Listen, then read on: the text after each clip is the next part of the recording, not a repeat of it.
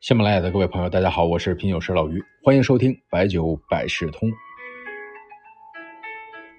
上期呢，咱们说了真酒呢是在领导人的关注下高举高打成长起来的一个品牌。你想想，一个酒厂能进入六五计划，国家科委主任是亲自的题字，那其他的品牌啊肯定看着眼热。真酒呢是一九八六年定名，这不正好赶上了第五届的品酒会。我看当时呢，针灸的技术科副科长窦中兰曾经回忆说，有一天周末呀，厂里放假，他一个人呢在酒库呢是一坛一坛的开盖品尝、选酒做小样，但是其中有一坛的酒飘出的香味啊，非常的特别，那种纸香呢，让人们感觉是非常的舒适。他说这是在他调酒生涯中唯一一次碰到的啊，遇到这么香的酒。后来呢，赶紧把这坛酒封存起来，作为今后的勾兑的调味酒。后来呢，窦中兰勾兑的样酒呢，去参加了第五届全国品酒会的评比，呃，最终呢，咱们也知道获得了国家优质酒的称号，赶上了国家名酒的末班车，也可喜可贺啊。呃，当然呢，真酒啊这样的故事很多啊，也有很多人的关注，但毕竟啊，那个时候啊，酱香其实不受宠。特别是在九十年代的时候，也是受到浓香的影响。既然咱们说到第三期，咱们就快一点，还是直接说现在的真酒啊，呃，说一说京东集团的老板吴向东吴总啊。咱们之前的节目也专门说过他，酒业奇才啊。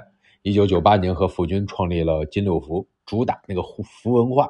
到了十年之后，二零零八年就已经仅次于茅台和五粮液的销售额了。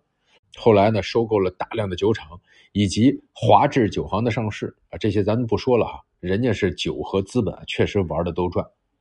真酒呢是两千零九年的时候呢是整体的公开挂牌拍卖，吴向东呢当时是八千两百五十万拿下了真酒，啊，这个这个包里边有不少好东西，一个是两千多吨的产能啊，还有七百多吨的老基酒。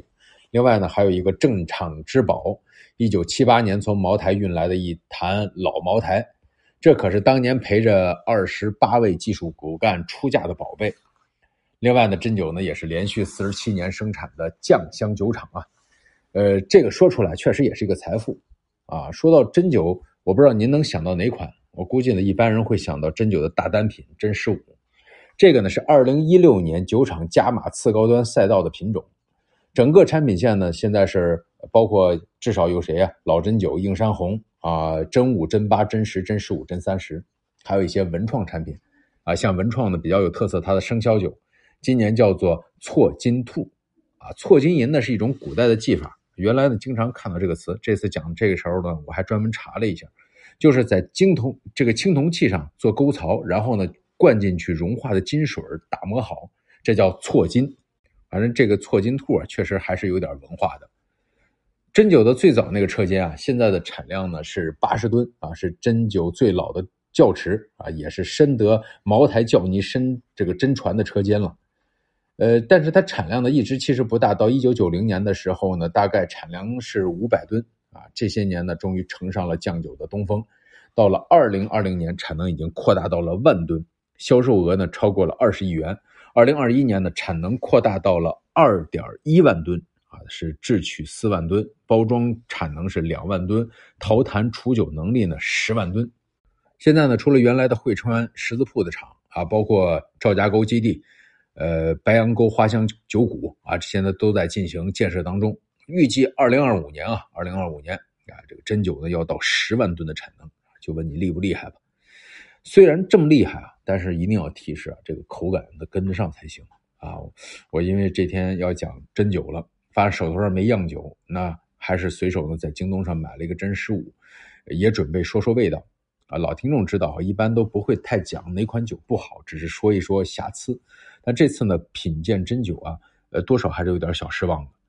以前对真十五的评价我还是可以的啊，这次购买的是二零二二年三月十号的。酱味呢，闻上去还是不错，但是呢，不是那个毛细的感受了。关键呢，就是上来啊，它这个苦味啊，有点突出刮口啊，酒体呢多少有点粗糙。如果不考虑品牌的价值，呃，那其实呢还是有提升的空间。呃，真三十呢这次没品鉴啊，但是真三十之前感受是不错的，回甘呢印象处理的也都很好。说了三期真酒啊，毕竟呢是一个有故事的酒，毕竟呢是一个规划年产十万吨的大酒厂啊，也是有很多的这种良好的记忆，也希望上市之后呢，它能够有更多的好酒。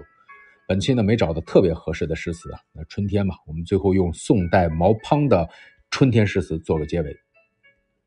谁见江南憔悴客，端忧揽步芳尘。小屏风畔冷香凝，酒浓春入梦。窗破月寻人。